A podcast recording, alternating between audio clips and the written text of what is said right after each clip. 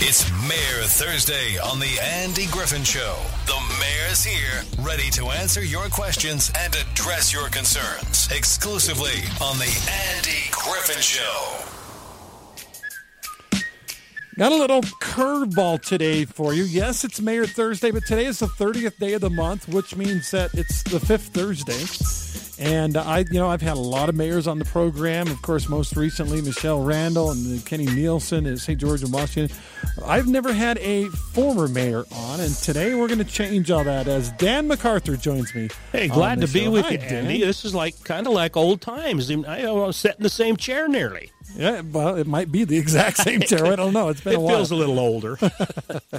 Dan McArthur was mayor from 1994 to 2014. Before that, he served 10 or 11 years on city council. 10 years on the city council. So, before that, he was bishop at the age of 28. Yeah. So, holy smokes. Well, they did give me a calling from the mayor. It was Carl Brooks at the time. And he called and asked me to serve on the first transportation committee that we ever had in southern Utah, really. Probably the first one in the state. And that's why we've had so many good projects. You know, whether it's the Northern Corridor or the Southern Corridor, you know, the problems, Bluff Street, it doesn't matter where you look. But that's because of that. And I'll tell you one thing that's really interesting, just if you want to just jump right into it. No, let's do it, yeah. I was on the committee, and we were talking about how do we get around this place because all of our infrastructure, you know, is caused by all this topography, the Red Hill, the Black Hill, the East Ridge. It doesn't matter. We've got this topography. And steep hillsides, we can't just go over them anywhere or do anything. And so they're saying, well, what do we do? Nothing's too ridiculous. And I said, well, okay, then let's take St. George Boulevard through the Black Hill and come out over on the other side. Now, there was nothing over there, you know, Shadow Mountain and nothing of that stuff over there. There was nothing. There was some cattle yards by Akin family and others and a coal yard on the north end, but nothing else. And Indian Hills Drive went around there, but there was nothing on there. Slaughterhouse down there and, you know, fields and everything. Wow. And they said, well, that's ridiculous. That's going to cost us a lot of money. That'll cost us $3 million.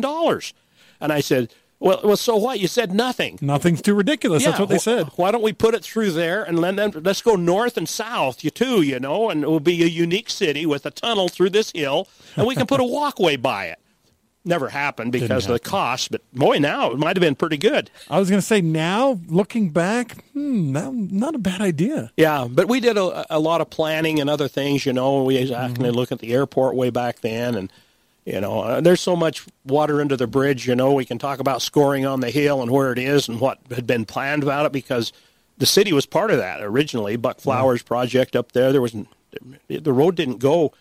You know, when I was married in 1970. Okay. I have a picture on my wall at my shop that I found upstairs, and there was a little rip in it. My boy fixed it and put it on a board. If anybody wants to come look at it, it's really interesting because it was the early 70s. The freeway was gone to come through the city. It wasn't paved. It didn't have any overpasses, anything. It had the connection to St. George Boulevard. It had all those kind of things, but St. George ended at 7th South. There was nothing south of 7th South and nothing east of actually 7th East. You know, there was a college gymnasium and some homes out there that I could talk about, the young old folk homes and other things. But that was it. And now look at it today, and you see all those things, you know, because there was the city population was only about 6,000, 7,000, 8,000 people.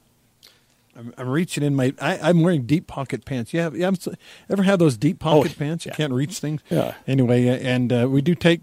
This probably never happened with you before. We take text calls. Do you? Yeah, I didn't have text back in those days. It's fun to have Dan McArthur in. I don't think you remember this, but gosh, it's been maybe 15 years ago. There was a mayor's walk, and you and I stood together and walked. Yeah. And you're like, now who are you? And I said, well, I do a lot of sports. And he's like, oh yeah, I think I've heard you do high school and college games. Yeah, right? Yeah. And I said, yeah, that's me. And I'm like, now who are you? I knew you were mayor, but that's what was about it. And then we probably walked 15 minutes and had a nice little conversation together. We do. I enjoyed that mayor's walk. You know, I was in many of them for over 20 years. Yeah. Yeah. And I couldn't go do the marathon. My wife admired the marathon runners so much, you know, that I said, I got to run the marathon. Well, I didn't do it all the time. I did the mayor's walk because it was a mini marathon for the kids, and it was a great thing that Bart Anderson set up. He was the first one to set that in motion. I walked as a city councilman, but as mayor for 20 years, I walked every Every mayor's walk, you know, every marathon, I stood and welcomed the people across the finish line and thanked them for participating, because St. George is great. That's why Ironman's so successful here. That's why the marathon is successful and fills up so quickly, because our people not only volunteer, but they go out and cheer for the crowd, and they help along the way. I mean, yeah. I'm helping this year, you know, hand out medals. Before that, I handed out all the... They'd announce the winners of each race, and after the race, and I was able to hand them their award, all of them, and thank them for coming and participating. One of the things I inherited, Dan, was KDXU goes live on the morning of the marathon, about a 3-hour broadcast. We're just right there at the finish line. We have people out in the field following the runners. We do interviews. In fact, I'm going to invite you, if you want to come by the KDXU booth on Saturday morning before you start handing out medals, and just come say hi and talk about the history of the marathon. We'd love to have you. We'd love to do it. Mike McGarry, I'd hear other people up there. I'd never been to the starting line because I was always in the mayor's walk. Yeah. But let me tell you, at the end of all that time, after 20 years, and I was not the mayor, I says, I'm going to go do the mayor's walk this year.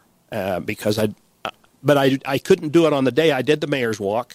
And I went just a couple of days afterwards, and I knew about where the finish line was. And I had GPS then, too. Yeah. And so I took up and I put 2 pints of water, one at the bottom of the Vale Hill, you know, and one down... it was, you know, where it starts to drop off down by, my dad used to call it the twist, but it's where you come over before you drop right into St. George. And I put those, not nearly enough water. But I started at 1 o'clock in the morning. I didn't tell anybody. I just went up and started. And the pitch black at night. Pitch black at night, and walked. And because I asked Kent Perkins, who was the leisure service director and over all of those things, I said, Kent, how do you get one of those medals? And he says, well, you got to finish the marathon. He says, you got to finish it in 6 hours back then. If you don't finish it in 6 hours, you don't get a medal. I said, so if I finish in 6 hours, I'll get a medal? And he said, yeah, we'll do that.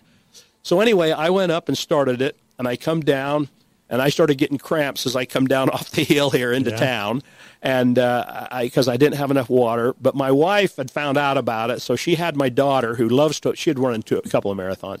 She come up and walked the last 4 miles with me. Wow. And I went across the finish line, and they had a chair there. There was somebody to put a medal around my neck from the city. There was only about 6 or 8. And what time of morning is it? The time it was about 7 o'clock in the morning.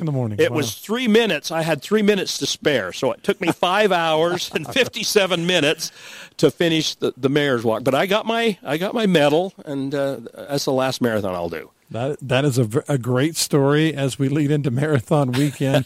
I'll tell you my marathon story. In the early part of my life here in St. George, I was a sports editor at the Spectrum. Oh yeah, and one of our duties was to cover blanket coverage of the marathon. Sure, and so I was really excited because I think it was my first one, maybe my second one, but I was really excited to cover the marathon. And of course, the first ones through are all the pros. They're the ones that you know that are fighting for money and whatever else. And the very first guy across the finish line this year, I was covering the marathon. The front of his pants was covered in blood. I don't know. Oh my goodness! And so, you know, being a reporter, I have to ask him what's going on. Why are you all bloody? And he said, well, at the start of the race, it's kind of a madhouse. There's hundreds of people, and he said, I tripped, and I got stampeded. I got stomped on. Goodness. I got trampled. Sure, you would. And he said it split open a part of my male anatomy. And he says, I've been bleeding for the last 2.5 hours. And he said, but I was bound and determined to not let that affect me, and he ended up. He either won the race or he was in the top 3 because he got one of the 3 medals. And I determined at that moment, as inspired as I was to run a marathon, it just wasn't worth it.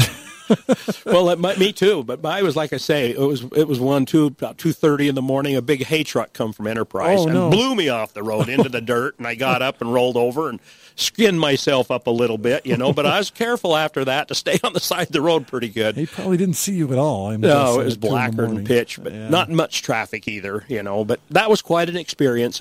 And you know, I loved the mayor's walk because I'd go around with the people and I'd say, oh, what a beautiful morning. Yeah, oh, what a beautiful. And we'd sing that. Yeah, we'd sing it over and over and over, you know. And now, and during my mayorship, I sang, "Are you from Dixie?" And I still do, but I changed a couple of the words, you know, because we don't grow cotton here anymore. No. Do you want me to sing it for you? Absolutely. Okay. Absolutely. All right. Let's go. Sing it with me, if you would, because well, I don't know all the words. Well, it's easy and it's fun and it's positive, just like Dixie is positive. Right. It's, you know, right. It's inclusive and everything else. It says, "Are you from Dixie?" I said, "From Dixie, where the rays of sunshine beckon to me. I'm glad to see ya, to say how be ya, and the friends we're longing to see. If you're from Santa Clara, Washington, or St. George, fine, anywhere below the Iron County line, then you're from Dixie. Hurrah for Dixie, because I'm from Dixie too." That's good. You did good, Andy. But that's what it's all about. Mm-hmm. And it has two verses, you know. I didn't know there was a second verse. Yeah, it's the same as the first. It's just louder. So anyway, that Dixie song is a great thing. And one time I had some people from Cedar City saying, "Are you making fun of us up here?" And I said, "No. You guys get your own song. This is just about Dixie and St. George because it's really the only thing that ties all of our cities together because they're all, whether you're Hurricane, Laverican, Virgin, it doesn't matter where you are, Gunlock, you're from Dixie." Dixie, yeah. Yep. I remember when I first came to southern Utah, I was exiled to Idaho out of college, and I was riding up in northern Idaho, and I couldn't wait to get back to Utah. I could not stand. First of all, the clouds came in October, and they didn't leave till April, and I needed the sunshine. Sure. And so I got offered a job with the Spectrum, the local newspaper, at first to work out of Cedar City. And I remember getting the new job, and I was getting oriented and stuff, and they said, "We've decided to call southern Utah Color Country." And I said, "Well, why Color Country?" And said, "Well, we wanted something that included St. George, Dixie area, and Cedar City, so we're going to call it Color Country." And I thought, why do they need a name that includes all? It didn't make much sense to me. And as I got to know, of course, Iron County a little bit, and then after 9 months, we moved to St. George, and I got to know Dixie a lot better. I realized that I understand what they were trying to do. It was mostly about sales. You know, they were trying to get people to buy ads in both places. But Dixie is Dixie. It is Dixie, and we're part of Color Country because you know the 5 or 6 counties here in southern Utah. Mm-hmm. We are Color Country. I mean, you look at it. We did some work for a fellow not very long ago. In fact, he came in our shop. We have a welding shop, and he came in to have some work done on a trailer. But this fellow was from Paradise. You know where Paradise, California is? Burned up, remember? A few years ago. I remember that, yeah. I was actually in Mexico and serving a mission when it burned up, but it burnt completely up. And he came up here. And the story is, he told my son when we went out to measure a gate on a new house he had just bought over in Washington up against the desert tortoise habitat. Okay. And he said, you know, can I say a swear word on the radio? As long as it's not one of the big bad ones. I don't think it's a big bad one. Okay. But we'll see. Maybe you're going to get mad and you get bleep. But anyway, he... Or fired. He said, no, you won't, because I asked permission. You said, it's not a bad one. But anyway, he was... he told my son, he says, "I lived down in Paradise, burned up. And I didn't know where to go. I'm retired now. Burned up 2 of my kids' house, too." Wow. And he showed him pictures of his motorcycle. It's just a big puddle of aluminum on the ground. Oh, and his car's burned up. His house all gone, just the slab. And anyway, he went up to, they said, "Let's go up and look in Oregon, Washington." He went up, didn't like it. So he went down to Phoenix. Somebody said, "Go down to the Phoenix area, Arizona, you'll like that." He got down, "I don't like this either, you know." Mm-hmm. He says, "But I know Las Vegas. I don't really care to live there, but maybe we will. Let's go look at Las Vegas." So he says he went up to Las Vegas, and he saw the I-15, you know, the Veterans Highway, Memorial Highway, they call it. Mm. And he said, "I've never been up this road. Let's go up there a ways. We got some time. Let's go up there," because he'd never been up here. And when he come through the gorge down here, down by, you know, where Sun River is, and he looked, he said, and he told me this the other day, because I hadn't talked to him when my boy was measuring this, and he says, "Look at that. It's so beautiful. It's so grand. Do you hear the angels singing? This is the place. This is where it's got to be." And he went out, and he says, "We went out and got a real estate agent that day and started looking, but we couldn't find anything. So I left him my card and says, call me when you find these things that we want in the home." And a few weeks later, or sometime after that, a short time, he called him. He came up, went over, and bought the house. And he called us to do this railing. And he says, "I was told, you know, my friends, when you go into Utah, says, you don't want to go up there. It's all Mormons. They'll try to baptize you. They're going to, really do it. He says, you don't want to go to Utah. He says, hey, it's beautiful up there. The streets are clean. I haven't seen any graffiti. And he says, I haven't met a son of a bitch yet. And I, and so when he come into the shop the other day, I said, what about it? Have you met one yet? And he says, nope, I still haven't met one. And I love it here, He says, this is great. My neighbors are fine. Many of them are second homes. But he says, it's just beautiful and it's peaceful. I'd never go back to California. Yeah. And yesterday, a fellow in there in my shop, I was doing some things. He says, I'm not going back there. And then that person walked up behind me that was. He says, I moved out of there quite a while. I'm not going back. He says, it was nice when I was younger, but now it's not. It's not the place you want to be. Yeah. So, we've created here, whether the city councils and others, a great place that people want to be. It's friendly. It's not, we have prejudices. Everybody does and things, but we don't do that. I say, if you want to come to St. George or you want to come to Washington County, but St. George, this area, check your prejudices and your hates at the door because we don't have them. That's not what we're about. That's not even why we were settled. Brigham Young called this there. My great-grandfather was an original settler in 1861, and in his journal, he said Dixie Land. He says, I was called to Dixie Land, in St. George. And I sold all his stuff up in northern Utah and came down here and stayed. And so my grandpa was born here. My dad was born here. I'm here. My 22 grandchildren are all here, and my 6 children and their spouses are all here. It started out with just me. Now, look how big it is. I've got 40 or 50 people. I'm part of that growth that people are saying, but I want them around me here. Yeah, for sure. Sadly, I have 5 kids. 4 of them live in northern Utah now, and I would dearly love to get them back. But, sure. The way the market is right now, my one son said, Dad, there's one thing keeping me from coming back to St. George. I said, what's that? He said, money. Money. He said, I can make more up here and pay less for a house. Down there, I'm going to have to take a $20,000 a year hit, and I won't be able to buy a house. I'll have to live in an apartment. And that's true, and that's hard for my children, too. It's been very difficult.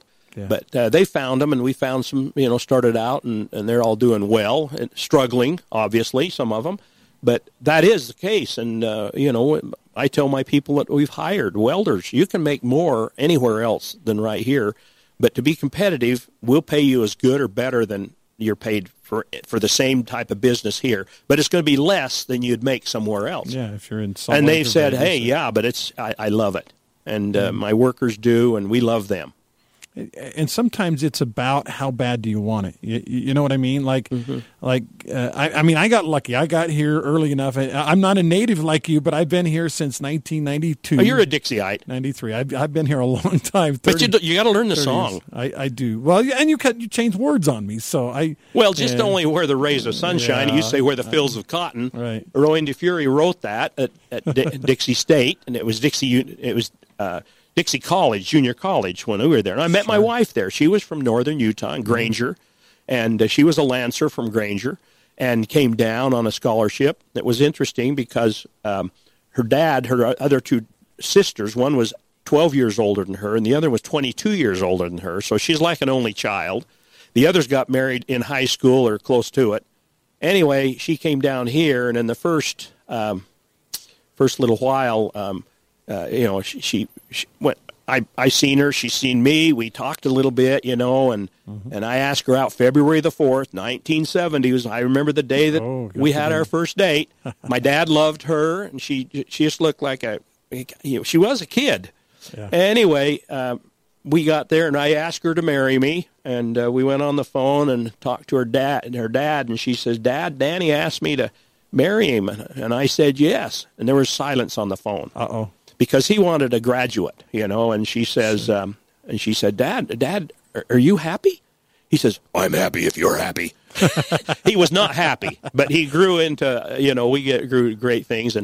And she went, the thing I say about my wife, because she's a wonderful, wonderful person. And if anybody's perfect in my family, she's it. But she went, she said, her dad... Oh, that's my phone ringing. Yeah. That's okay. I'm going to put message. I've learned how to do this. I'll call you later. Okay. Perfect. Anyway, she went out of school. She had 1 year of college. Mm-hmm. Wanted to graduate. Her dad did, but he loved the grandkids and things. We had We had four kids in less than 5 years. Oh, and it was really tough. I don't know how people do that anymore, but wonderful kids. And so she stayed at home and welcomed the watch to school. She did all kinds of stuff, just amazing. Mm-hmm. And after the last one went to school, she went back to college. All right. And she went with her two oldest kids. She went to college.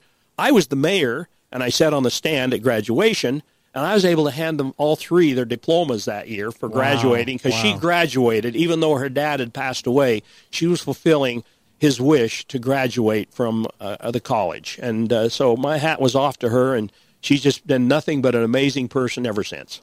And her name is Bunny. Bunny, yep. What a great name. Then they named her, for this last granddaughter that was born a couple of months ago, named her Savannah Bunny.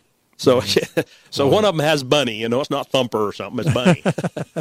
That is so awesome. We're talking with Dan McArthur, former mayor, on Mayor Thursday. Dan was mayor for 20 years here in St. George. Now, I've got to get a break here in a second, but I wanted to ask you about something. John Pike told me a story a couple of years ago. He said, Dan McArthur actually is the one that told me to run for mayor, and then I ended up beating him. Is that true? I think somewhat true. I met him down when the flooding was 2005, the Santa Clara flooded. Sure. We lost 23 homes. Yeah. He was down there. He was a bishop in his area, living down there in Bloomington. And he was kind of in charge of sandbagging. And that's where I met him, was sandbagging. And he was an amazing person, working with the people. You saw them love him. He was working hard and everything. And I may have said that. I can't remember everything I say. Yeah. So do you... I don't know. We look at what's happening now. Obviously, we've gone from agriculture being the number one business to, for the last 20 years now, it's been construction as the number one business in St. George, in Washington County. And that's because we're just growing and growing and growing. And now with COVID and everybody wanting to get out of California and other places, Oregon, Salt Lake, they're coming here even more so. Do you look at it and go, we got to stop this, or we got to slow this down, or we got to change something? Well, I think the natural market will do it. The trouble is really the people, like you're saying, your son and others that can't afford to live here. You know, I've had them live in my basement. I've had every member of my family move back in with me for a while. Nice. And it's just very, very, very difficult in that respect. But I think the market will. Now, people talk about water, and I served on the Washington Water Conservancy Board for many years. Mm-hmm. There's mayors of all the communities are pretty well on there now. Right. But Lake Powell is you know, even if Lake Powell wasn't there, water can come out of the river. The portion, the 84,000, 85,000 acre feet of water that the state has, we're the only ones that can really use it. And it needs to be used. It's one that we decided, the state, you know, Mike Leavitt and all the other governors and others, and the legislature says, no, we're not going to lease that water, because if you lease it, it's like owning it. You know, it's you might get money for it, but you never get it back, because they've depended on it for growth. And if it ever went to court, they'd end up with it. You know, the same as our trail systems. You know, once they're in the roads, they're there. Yeah. So anyway, there's a lot to talk about those kind of things. And I'd like to maybe mention a lot of the things that have happened that I've been involved with, that I drive around and I look, and I'm proud of our community and what it is. Let's do that. Let's get a commercial break in. When we come back, we'll talk about some of those things. We're with Dan McArthur today, former mayor, on Mayor Thursday. Dan, thanks for coming in. Hold on. We'll be back in just a minute. It's Mayor Thursday on the Andy Griffin Show. The mayor's here, ready to answer your questions and address your concerns, exclusively on the Andy Griffin Show. Welcome back, Andy, with Dan. It could be the Andy and Dan show for a while. Dan McArthur. Another 15 minutes or so, maybe, or 10 or whatever. Yeah, Dan's got to take off. He's got an appointment here in a little while, but we got a few more minutes with him. You were talking about some of the things that have happened in St. George that you're proud of, that were things that weren't really much when you started as mayor, but have become some pretty big things. What are some of those things? Well, let me tell you first, the people that caused it. There's a lot of people. You know, there's about 500 employees in the city, and when you get others, there's about 1,000. At that time, 100 police officers. But we worked with it, and you went through a couple of police chiefs and several attorneys, you know, but we was able to do the bike patrol first. So they had that, and this is the first one that we ever had down here. And now you see bike patrol. Yeah. We had, redoing St. George Boulevard was a big thing because of businesses staying open. Bluff Street, the planning of Bluff Street, of course, it wasn't finished till now. The All Abilities Park, the recreation bond that created a park within a half-mile radius of everybody, passed by the general public 82% to 18%. And as a point of reference, one of those bonds, if it passes at all, it's going to be like 51%. Maybe, yeah. To be up to 82 is phenomenal. Yeah, it was a phenomenal thing. We did it. We talked about people. We created a quality of life committee. But I want to get back to the people, the people I had. And my shout has to go off to like Bobby Walcott, Rod Orton, now I'm going to forget names, but I know all of them, Gail Bunker, Suzanne Allen, Gloria Shakespeare, did I say Larry Gardner? No. Those people were amazing, and probably the best council I've ever worked with was there was 5 or 6 that I can say. We decided to do the airport. 20 years of my life was on the airport, getting it and moving it from up here. I remember announcing it, holding up a regional jet, SkyWest. SkyWest stayed here in St. George, and they could move. They moved their maintenance from out of here. Yeah. And they moved Salt Lake and other places, but they kept their corporate headquarters here. What a blessing it is for the Akin family and others that did that and made the largest commuter airline in the world, actually, headquartered right here in St. George. And we had to have an airport that would handle that. So we built one to handle 737s. That's what we thought would be flying besides the regional jets. So we built it that way, and the engineers said we could do it, and they could have, I can't remember, 100 and something landings a year. But, we had the problems that in the blue clay or whatever it is out there, and they had to dig a lot of that up. But we did it based on that, and I even had a great big tanker, a huge 7, I don't know what they call them, but a big tanker parked on the tarmac over there because we poured right in front of the terminal building. We poured thick enough that we could actually hold a 747 there if we wanted. Yeah.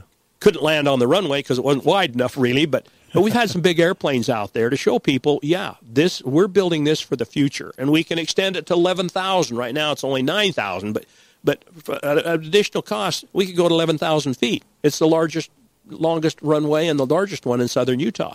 So that was a big thing for me. The Southern Corridor, the airport was going to be for that, but we got sued, remember, by somebody. I won't say who, but it cost us several $1 million afterwards, where they studied 60,000 square miles around here to say what the noise was, because in that time the noise studies were done by every organization, whether it was the Army, Air Force, Navy, it didn't matter. Park Service started at zero noise and then added the rustle of leaves, the birds and the bees, and then added it up. The others started at ambient, the present noise and how much would it affect in so many years. It came out less than 3%, and we had the first money, and then we had to hold that money up for 2 or 3 years, and it cost the airport really to go from $60 million to $160 million in those 2 or 3 years. And some people speculated on land, and people made a lot of money on those things. But we had 150 acres out there, and we had to purchase some more to make the present airport. But it's a great thing. It's a great location. We didn't have anything south of St. George, and now we got all those homes and other things there. The Northern Corridor, we had put that on long before on our transportation plan way back when, and it was on our plan. And Congress and others said, take that off. There's a habitat conservation. There's the desert tortoise. No. They called and asked me, even from Congress, take that off your plan. I said, no, we're not going to. We're planning for the future, and that's all we've got. So we got to keep it on there. They've got to accommodate it. And recently it was approved. It's not built, but, we're getting there. Yeah, Red Hills Parkway. It was not connected over to U-18. Right.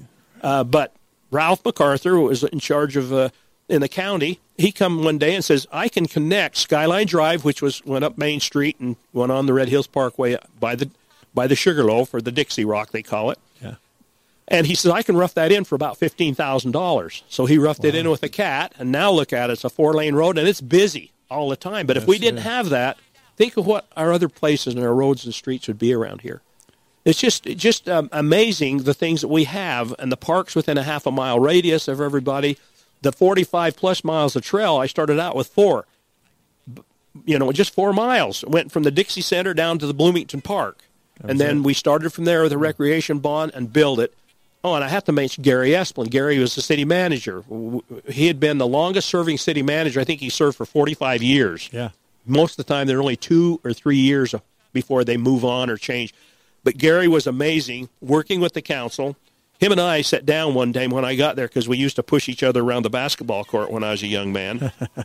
And he fouled a lot. I can say that here now. But no, we argued quite a bit. And I sat down and we said, you know, if we can get along, he says, I'll resign if we can't, you know, because I know we've argued a lot. He became a very close friend. We met regularly about what we could do. For instance, like the recreation bond. Come back, the council set aside $12 million to do all the things was going to do. Gary and I sat down and we says, no, we can't do the class act that St. George needs to be and would be. We've got to move it to 18. So we moved it to $18 million that be spent in 20 years, which added about $30 for every $100,000 valuation for property owner on their tax. And then it would sunset. And we went and did that, and with grants and everything, we ended up spending about $24 million to build all those 45 miles trail, the covered swimming pool. Well, it goes on and on, you know, whether it's a softball complex. But what a great thing it's been. It's a great thing for me. When I was elected in the city council, it was 13,000 people. When I was elected mayor, it was 29,000. And when I ended as mayor after 20 years, it was nearly 85,000. And now we're pushing 100. Yeah. So. It's the growth is there. It's great. It's a great place. And Dixie is where I want to be. I bought my cemetery plots already. Awesome. And you know, I love it. Hopefully, you don't need them anytime soon. No. I've got a long time left. Hey, he's got to leave in about a minute. Seth, you got 1 minute to talk to Mayor Dan. Yes, I was going to ask the mayor if he remembers meeting me in his welding business. Probably, Seth. I remember that name, but you have to tell me what was talking about because I've got a good forgetter. You and me both. I recognize your voice, though. Inspection. I do recognize your voice. I was a special inspector on your job. Oh yeah, and I'm proud to say I never had to red tag you and shut you down. Well, thank you. That was nice, and we appreciate the inspectors were important to us. Well, they are, and but it was always a pleasure to work with the mayor, and I just wanted to say my wife and I decided to travel through southern Utah, visit all the parks, and we drove through the gorge, and I said to my wife, I've never seen anything so beautiful in my life. If we ever get a chance, we're going to live in St. George. You feel what I used to say. There's only two types of people, those that live in St. George and those that are going to. Yeah, love it. All right, got to let Mayor go. He has an appointment in 14 minutes. Mayor Dan McArthur, thanks so much for coming on today. It's great to talk to you. Thank you. It's great to talk to you and all you people. Have a great day here in Dixie. It is at 9:46 on KDXU. Let's take a break. When we come back, we'll kind of reset. I got to let Dan go. He's going to sneak out the side door. Thank you, Dan, for coming in again.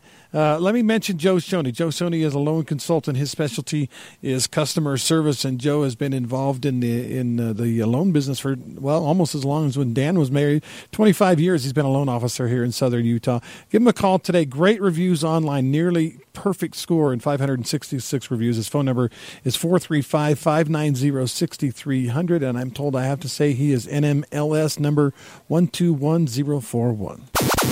Are you good at what you do? Let everyone know by becoming AG approved on KDXU. Text Andy today at 435-467-5842.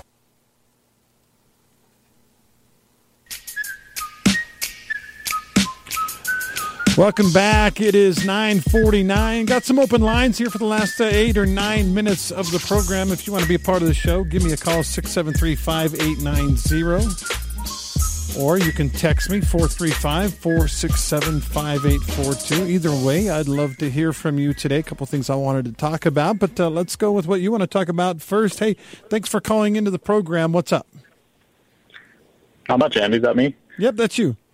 Okay. So I was just wondering, I thought Mayor Randall said that she was going to be on this either last week or this week. What happened there? She was supposed to be on. I really can't talk about it. She has some health problems that she had to take care of, and so she actually called me the day before the show and said, I I can't. This is not going to work for me. Can I come on, in the next week or two? And she's in Salt Lake right now. So, but she will be on the show this coming Thursday. Okay, just a week from today. Glad to know that she's not just avoiding. No, she's not. She had some painful health situation she had to take care of, and I don't blame her. Okay. So okay, all right. Hey, thanks. Yep, thanks for calling today. 950 on KDXU. Real quick plug for Saturday morning. I'm going to be live on the air Saturday morning. I'm going to be at the finish line of the St. George Marathon. The program's interesting. So I've only done this one time. I did it 2 years ago. We, if you recall, didn't have the race last year because of COVID and everything. But 2 years ago, and it was a cool experience, both literally and figuratively. It was kind of cool outside on that early on that Saturday morning. But they have a little kind of podium set up for me with the table, and I set up my equipment, and I'm live on the air, and I I interview just people. I interview people and get them to come and talk to me about the marathon. I have some statistics and things. We also are going to have two reporters out in the field. One of them, Jacob, is going to be taking part in the mini marathon, which is just a fancy word for a half marathon that they've got going on right now, actually on Saturday morning. The half marathon is going to start before the full marathon. So Jacob will be giving us some reports from the half marathon, and then Andy Thompson will be driving around in the ESPN truck. He's kind of the pace car guy for the race. So Andy Thompson will be on as the full marathon gets going. I'll be taking live reports from him. We'll also hear from Michelle Randall. We'll hear from Kyle Whitehead. We'll hear from Dan McArthur, and a whole list of others. Kevin Lewis is going to join me. We'll get a lot of people involved with the St. George Marathon live on the air with me Saturday morning. We're going to start a little before 7, right around 7 in the morning, and we'll be there until the first group of runners, male and female, come across the finish line. And, it's going to be a fun event. Like I said, I kind of inherited the job, but Mike McGarry did it for years. Remember, Mike hosted this show and was hosted the marathon coverage for 30-plus years here in southern Utah. So I'm humbled that I have the opportunity to take over for Mike. He is serving an LDS mission right now with his wife, but I'm humbled to take over and have the opportunity to talk marathon on Saturday morning. And if you see me, say hi. If you have a chance, maybe you don't want to fight the crowds, want to stay home, but flick on the radio and listen to our coverage. We'll talk about all things marathon on Saturday morning, again, starting around 7-ish in the a.m. Let's see, 9:53 right now. I found this. I got this email from Wallet Hub. They're the ones that do all those. It's a weird name, Wallet Hub. I'm not sure actually what they're selling, to be quite honest, but they give me information for free, which makes them aces in my book. They send me about once a week. I get an email from Wallet Hub, and they've done some kind of survey, and they're pretty good. They're it's not Gallup. It's not an official survey, but they do surveys on things like where does Utah rank in certain categories, economic development. There was a story last week that I put together on from Wallet Hub that had Utah as number 1 in the U.S. in unemployment rate and number 4 in the U.S. in economic recovery from COVID-19. Thought it was a fascinating story. Got some numbers to back it up. They'd surveyed thousands of people, and they had taken all these indexes of numbers, employment rate, and things like that. And so you'll hear occasionally here on KDXU a story that's based on numbers that Wallet Hub gives us, and they're vetted. They do their work. They are not lazy. These people do their work, and so I really like to use them as a source. That being said, just got a note from them that has Utah as the 9th most educated state in the United States. And I got to thinking about that. First of all, a couple of things came out that surprised me. Before we get to Utah, they said that 1 in 3 people, first of all, 90% of Americans have a high school diploma, which, if thinking about it,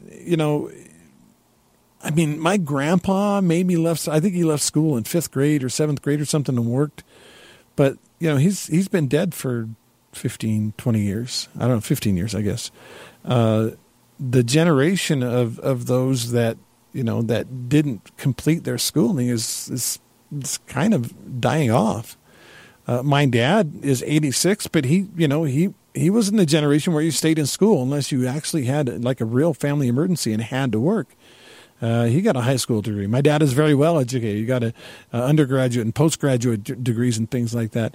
It was stressed upon me early on that I should be educated. I should not just drop out of school or not just limp through high school, but I was to excel and to look forward to a college education. That was always important in my family. But I'm a little surprised at that number. 90% of Americans have a high school diploma. I really thought that it would be like 97% or something, or 98.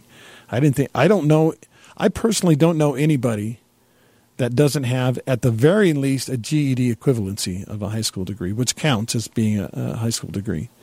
But then the other number surprised me a little bit too. 1/3, 1 out of every 3 Americans have a bachelor's degree, not an associate. We're talking about a full 4-year bachelor's degree. 1 out of 3 Americans have a bachelor's degree. How do you feel about that number? I was thinking about that. 1 in 3. Wow. So that includes people who never wanted to go to college but did go to a trade school. And that includes I have buddies that got a job right out of high school. I got one friend, he got a job right out of high school. He still works for that same company. He makes twice as much as I do, maybe 3 times as much as I do.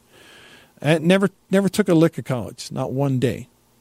But you know what? He didn't have to. He stayed with the company. He worked his way up. He was, he was just a grunt, and then he was a shift manager, and then he was a manager of a department, and then he was, to the point now where he's a manager of a whole.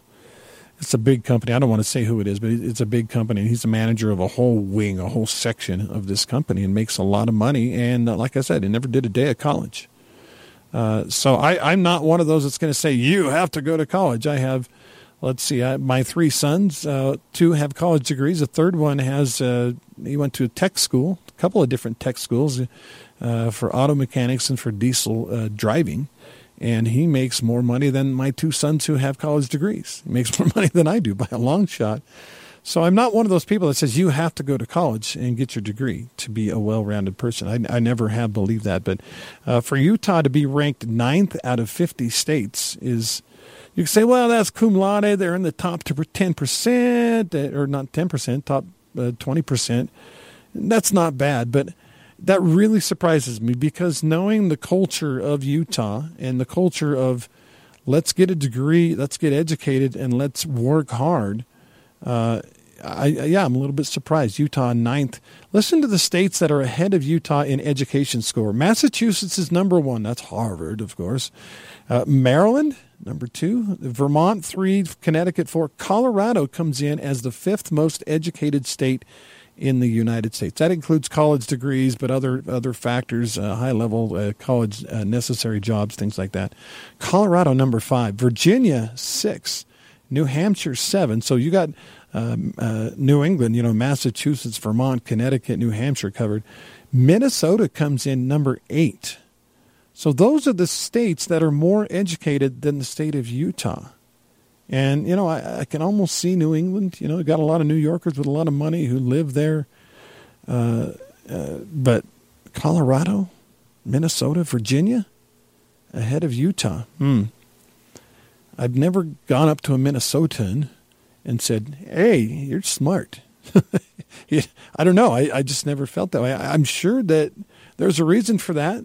A lot of smart people, but it's not Minnesota Institute of Technology. It's Massachusetts Institute of Technology. California, I think, by sheer numbers, even though they have Silicon Valley and are have some really smart people there, I think California, because of sheer numbers, just doesn't make it into the top 10 list. But I feel like Utah is number 1 when it comes to education. But then again, I guess we got our own version of rednecks here and there in the state of Utah. Back with Open Line Friday tomorrow. We'll talk to you then.